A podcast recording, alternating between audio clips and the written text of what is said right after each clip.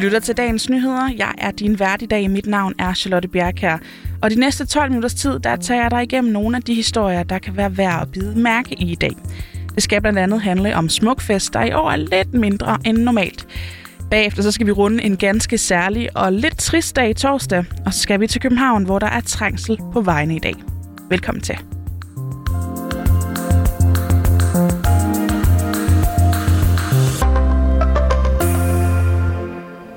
Allerførst så skal det altså handle om smukfest, for i en normal verden uden corona, der ville sommer i hvert fald også for mig være lige med festivaler, men det her år med corona, så er det desværre ikke sådan. Fordi vi skal lige tilbage til den 4. maj i år. Natten til den 4. maj, der blev Folketinget nemlig enige om, hvordan genåbningen her i landet den skulle se ud, og dengang der lød det sådan her på kanalen. Nattens genåbningsaftale ser ud til at aflyse årets store festivaler. Aftalen betyder, at udendørs arrangementer for et stående publikum står til at kunne tage imod op til i alt 2.000 deltagere mellem 21. maj og 1. august. Efter 1. august er der lagt op til maksimalt 5.000 deltagere. Og det er ikke godt nyt, lyder det fra S. Marker, der er sekretariatschef i Dansk Live, der er interesseorganisation for festivaler og spillesteder. Vi må betragte det her som det, der øh, resulterer i aflysningen hos, øh, hos øh, de store danske festivaler, ja. Ja, og genåbningen dengang resulterede ganske rigtigt i, at flere festivaler begyndte til at aflyse, mens andre lagde hovederne i blød for at finde på nye løsninger. Og en af de festivaler, det er altså Smukfest. Allerede morgen efter genåbningsplanen var blevet til i nattens mulm og mørke, der, sagde, der sagde Søren Eskelsen, der er talsperson for Smukfest, at vi skal i maskinrådet nu for at se, hvilke alternativer der ligger i forhold til de restriktioner, der nu er meldt i. Og i maskinrådet kom de, og en løsning fandt de, og den løsning den løber altså af stablen de næste par dage, fordi under navnet Småfest, så bliver der fra i dag og frem til den 7. august afholdt fem endags arrangementer i stedet for den sædvanlige store festival. Det bliver med både musik og øl, men altså også med coronapas og eventuel smitteopsporing forhåbentlig ikke. I løbet af de fem dage, der kan man blandt andet opleve Eurovision-deltagerne Fyr og Flamme. Man kan opleve Flake i en akustisk udgave, og så er der selvfølgelig også Old Boys i dansk musik, Decimus Lizzy. Så skal vi også kigge lidt bagud, for i går var nemlig en ret skæbnesvanger dag. Det var det, der hedder Earth Overshoot Day. Og hvis du skulle være i tvivl om, hvad det lige det er, så kan du høre Bo Øksnebjergs forklaring. Bo han er generalsekretær i WWF, Verden Naturs, Verdens Naturfonden, sådan hedder det, i Danmark. Og min kollega Jonas Emil Jacobsen, han tog en snak med ham her. Earth Overshoot Day er den dag, hvor at, øh, vi har brugt lige så mange af jordens ressourcer, som jorden kan generere på et år. Så hvis man tager alt det, som er, der er blevet kommet frem af fisk og træ og bomuld osv. på et år, og så trækker vores forbrug fra, så har vi faktisk allerede brugt jordens ressourcer i år, selvom der er fem måneder tilbage i året. Og hvad betyder det sådan ude i den virkelige verden, hvis man kan sige det sådan? Jamen, ude i den virkelige verden, der betyder det, at øh, når vi nu fortsætter med at forbruge, for det gør vi jo her frem til nytår, så tager vi altså mere ud af naturen, end naturen kan genskabe. Så på den måde, så laver vi et overtræk på vores naturkonto. Og det er klart, det, det kan vi godt gøre i en periode, fordi der er stadigvæk masser af fisk og skov tilbage, men vi kan jo ikke blive ved til evig tid. Så løber vi simpelthen tør for ressourcer. Og det virker måske lidt underligt, når man øh, tænker på, at planeten er et stort, stort, stort sted. Hvordan kan vi forbruge så meget, at vi simpelthen går i minus? Jamen, det er jo fordi, vi har en øh, meget stor levefod og et stort forbrug, så vi forbruger meget, øh, så det er den ene ting. Men det vigtigste her, det er faktisk, at den måde, vi forbruger på, er meget destruktiv. Så det vil sige, at øh, når vi fisker, så fisker vi alle fiskene op i et område med nogle kæmpe store bundtrål, som hiver alt med, også alt det, der er på, på havbunden. Og når vi fælder i øh, Amazonas regnskov, så fælder vi al skoven i kæmpe arealer og brænder stupene af til sidst. Så vi skal altså til at lære at forbruge på en anden måde, hvor vi giver tilbage der, hvor vi tager. Vi skal simpelthen så et træ hver eneste gang, vi tager et træ ud, så vi er mere i balance med naturen. Den der brug og smid væk kultur, den fungerer ikke. Og hvad er det for nogle konsekvenser, det kan have at forbruge på den her måde? Jamen altså, den væsentligste konsekvens øh, af det her, det er jo, at nogle øh, af de råvarer, som vi øh, tager for givet ud af naturen, de bliver sjældnere og sjældnere, og så bliver de dyrere og dyrere. Og det bliver altså et problem øh, på sigt, fordi så bliver det rigtig dyrt og besværligt at være menneske. Og vi har faktisk nogle eksempler på det. Da jeg var dreng, øh, der kunne man øh, fange masser af torsk ude i Øresund. De var lige så store som mig selv. Nu er torsk lige så eksklusiv som en, og koster det samme som en, en rød bøf. Vanilje for eksempel, som er en forholdsvis øh, sjælden plante, der kommer hovedsageligt fra Madagaskar, koster det samme som sølv. Så hvis ikke vi passer på vores ressourcer, så bliver de sjældne og, og dyre. Og på sigt, så risikerer vi jo, at, øh, at økosystemerne begynder at blive så hårdt belastet, at de næsten kollapser. Hvis der ikke er skov nok tilbage, jamen, så bliver det virkelig svært. Nu siger du, at vi skal forbruge på en mere bæredygtig måde, men er det nok bare at plante træ, hver gang vi fælder et træ? Skal der ikke mere til, når vi nu forbruger 1,7 gange mere, end, end kloden kan give os på et år? Ja, så det, der er ny viden, som er kommet her de sidste par år, det er, at økonomerne er begyndt at interessere sig for det her, fordi det påvirker vores økonomi, når ting bliver dyrere.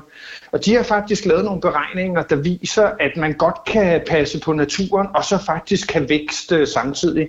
De kalder det for nature positive economy, altså tanken om, at man giver mere tilbage, end man tager. Og fiskeri er et godt eksempel. Der har man faktisk lavet nogle forsøg rundt omkring i verden, som viser, at man kan, øh, hvis man beskytter havbunden i nogle områder, så kommer der masser af fisk der, som så svømmer ind der, hvor man fisker, og så kan man faktisk tage flere fisk ud af naturen. I Danmark, der regner man med, at man vil kunne fiske 50% flere fisk, end vi gør i dag, og have bæredygtig havnatur. Så der er altså en vej, hvor vi øh, kan komme ud af det her, uden at det behøver at gøre ondt, hvis bare vi gør det klogt. Og selvom vi først taler om Earth Overshoot øh, Day nu, så har vi her i Danmark faktisk kørt på overtræk i noget tid. For herhjemme der havde vi vores Overshoot Day allerede den 26. marts, og det betyder altså, at det vi har brugt siden den dato, det har været over budget. Så desværre er vi nok ikke den grønneste nation i verden. Jamen, der er ikke nogen tvivl om, at Danmark er utrolig højt på listen. Hvis alle i hele verden levede, ligesom vi gør i Danmark, så skulle man faktisk have 4,2 jordkloder til rådighed. Vi er nummer 14 på listen øh, over de mest forbrugende folkefærd i, i verden. Og dem, der før os, det er USA og Kanada, nogle af de her arabiske ørkenstater, som lever som grever og baroner midt ude i, i ørken. Vi har et kæmpe aftryk på jordkloden, og derfor har vi også et særligt ansvar i Danmark for at gå foran. Og man skal huske, vi bruger ikke kun vores egne ressourcer, alle de øh, grise og svin, som vi øh, for eksempel har i Danmark, mange af dem bliver fodret med soja, som kommer fra regnskovsgrund eller i regnskovsjord i, øh, i for eksempel Brasilien. Så vi har et fodaftryk, der går langt ud over Danmarks grænse. Og det vi får fortalt her, altså det virker ikke umiddelbart som et problem, man kan løse som en mand eller kvinde. Og det er det heller ikke, men der er altså ting, man kan gøre som individ.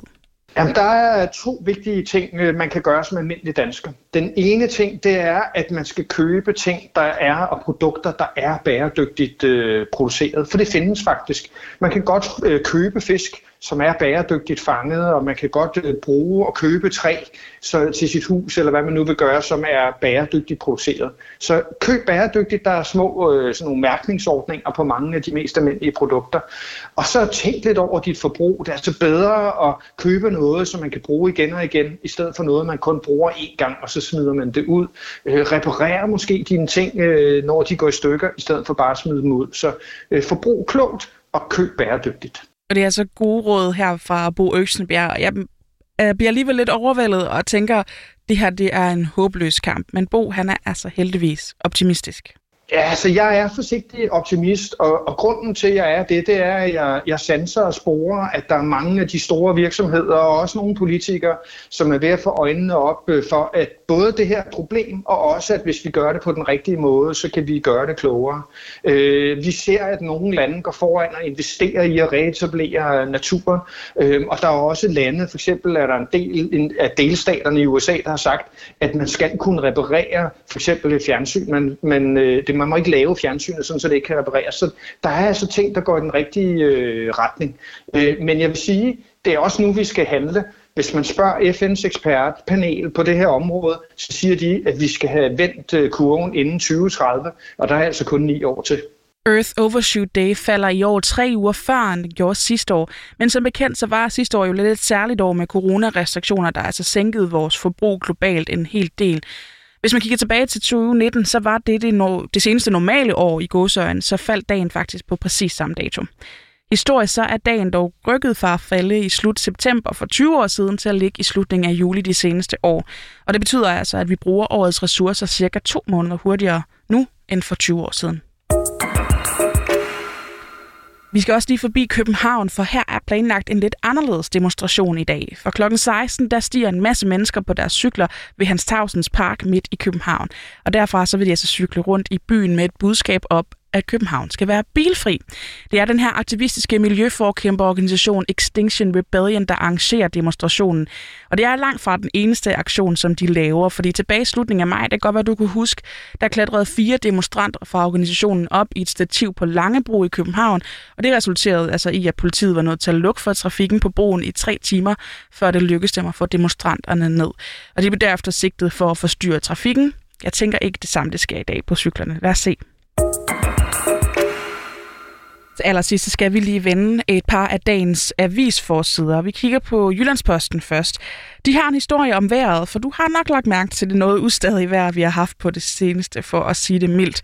Flere voldsomme regnskyld og skybrud, det resulterer altså i oversvømmelser landet over. Og mange steder i landet, der har det altså også testet forskellige anordninger, der skal lede de her store mængder øh, vand væk fra boliger. Men den slags øh, anordninger, de bliver altså stadig flere, fordi de er vigtige øh, mod fremtidens vejr, der kommer til at byde på flere og større regnskyld og oversvømmelser. Jyllandsposten har talt med en professor fra DTU Miljø, der fortæller, at han glæder sig over, at der bliver investeret penge i miljøforanstaltninger. Men der er altså ret store udfordringer med hensyn til lovgivning og muligheder for at finansiere de her klimatiltag. Vi er nået til vejs ende øh, ved dagens nyheder for i dag, og dagens udsendelse var tilrettelagt af Jonas Emil Jakobsen. Jeg har været din vært. Mit navn det er Charlotte Bjerkær. Jeg vil gerne sige tak, fordi du lyttede med.